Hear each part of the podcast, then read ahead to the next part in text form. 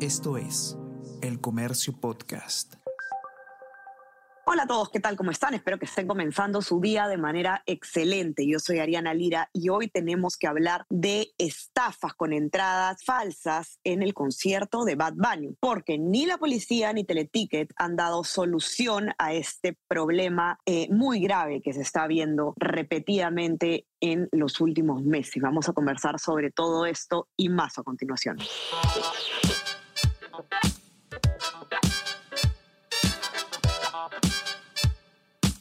Esto es Tenemos que hablar con Ariana Lira.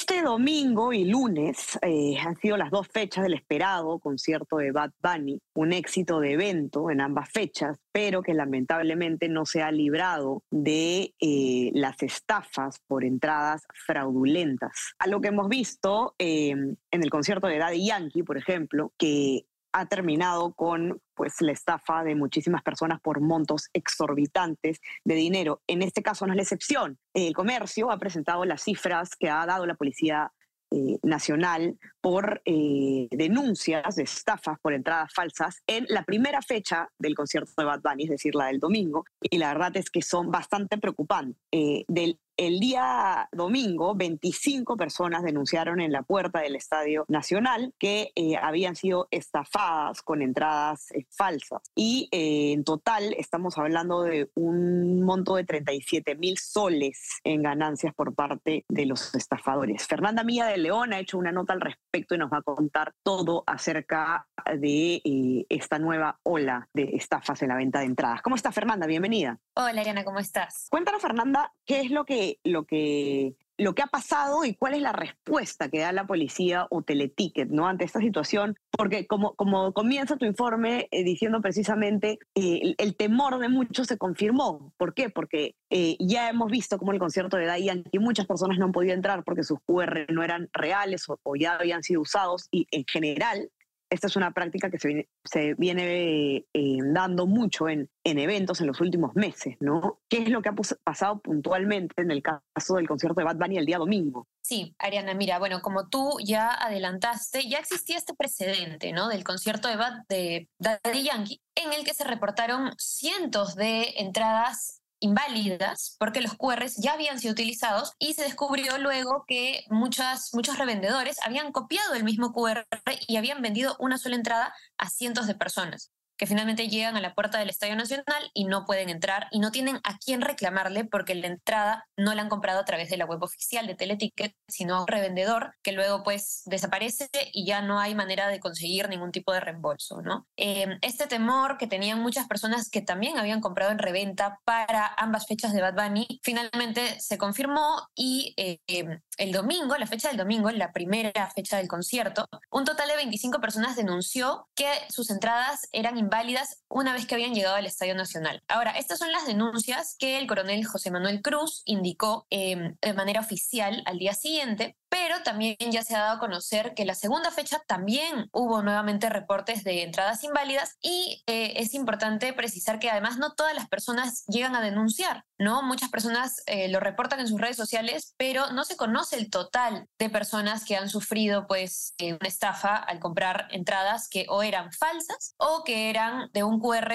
de un mismo QR que había sido vendido a muchísimas personas. Eh, como comentaste, estas 25 denuncias del domingo significarían un aproximado de 37 mil soles en ganancias de quienes habrían vendido estas entradas y las víctimas, estas 25 víctimas, acusaron en total a seis personas, entre ellas Pamela Cabanillas y Franco Patiño, que eh, recordamos son dos de las cabezas de este grupo de personas que estafa a, jóvenes, a adultos, bueno, a los asistentes de diferentes conciertos, ¿no? Con entradas falsas. Ahora, Fernanda, algo interesante también en tu informe es que todos los denunciantes han dicho que han conseguido las entradas a través de contactos o eh, en internet o redes sociales, no en, los revendedores de la puerta, digamos, los clásicos revendedores, sino esto es siempre a través de Internet. Sí, sí, hasta el momento todas las denuncias que se han reportado son de personas que le compraron a personas que veían en sus redes sociales que decían que tenían tantas entradas disponibles e incluso eran amigos o conocidos. Pero eh, lo interesante y lo que comentó la policía es que, claro, estas personas señalan que le compraron a tal amigo una entrada que resulta ser falsa, pero ese amigo a su vez le compró a otra persona, que a su vez le compró a otra persona. Entonces es bien difícil llegar a la cabeza del grupo que empezó a vender las entradas falsas, porque se empiezan a revender entre muchos grupos de personas. Y por eso es que está el riesgo en el que insiste la policía eh, como método de prevención, que bueno, eso ya lo vamos a conversar, pero no es suficiente este método de prevención de no comprarle a revendedores, pero eh, básicamente es porque no hay manera de, rastrear desde dónde viene esa entrada. Muchas veces ha sido comprada y revendida muchas veces. Y finalmente la persona que termina en la puerta del estadio con la entrada inválida no tiene idea ni siquiera si es que a quien le compró sabía que la entrada era falsa.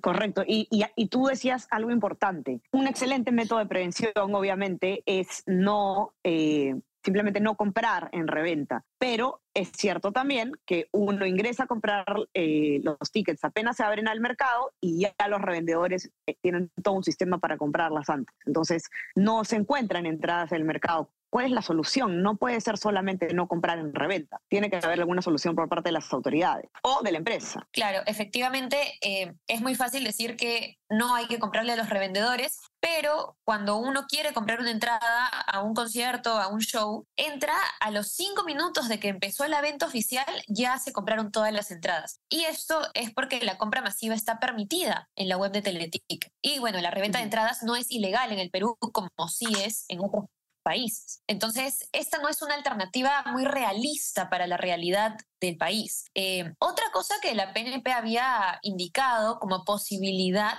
es que los, los, grupos de estafadores habrían logrado clonar la página de Teletic, ¿no? Como para intentar mostrarle a las personas que querían pruebas de que las entradas eran verídicas, que sí las estaban consiguiendo a través de una página oficial, de la página oficial, que es la única de Teleticket. Pero bueno, al consultar, nosotros con Teleticket nos informaron que la página no habría sido clonada eh, ni durante el proceso ni durante la nominación. Eh, pero en realidad, al preguntarle tanto a la PNP como a Teleticket como a Indecopy, no hay una alternativa real, directa, para poder atacar este problema, al menos no por el momento. La situación entonces está complicada. Mucho cuidado con cómo se obtienen las entradas. A veces no vale la pena correr el riesgo. Eh, para que puedan leer con detalle el informe de Fernanda, lo pueden encontrar en nuestra web, elcomercio.p. No se olviden también de suscribirse a nuestras plataformas. Estamos en Spotify y Apple Podcast para que puedan escuchar todos nuestros podcasts. Y suscríbanse también a nuestro WhatsApp, El Comercio Te Informa, para recibir lo mejor de nuestro contenido a lo largo del día. Fernanda, te mando un abrazo. Gracias por estar acá. Igualmente, Ariana. Muchas gracias. Cuídense todos y estamos conversando nuevamente el viernes. Chao, chao.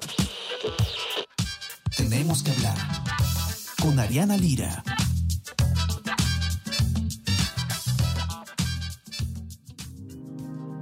El Comercio Podcast.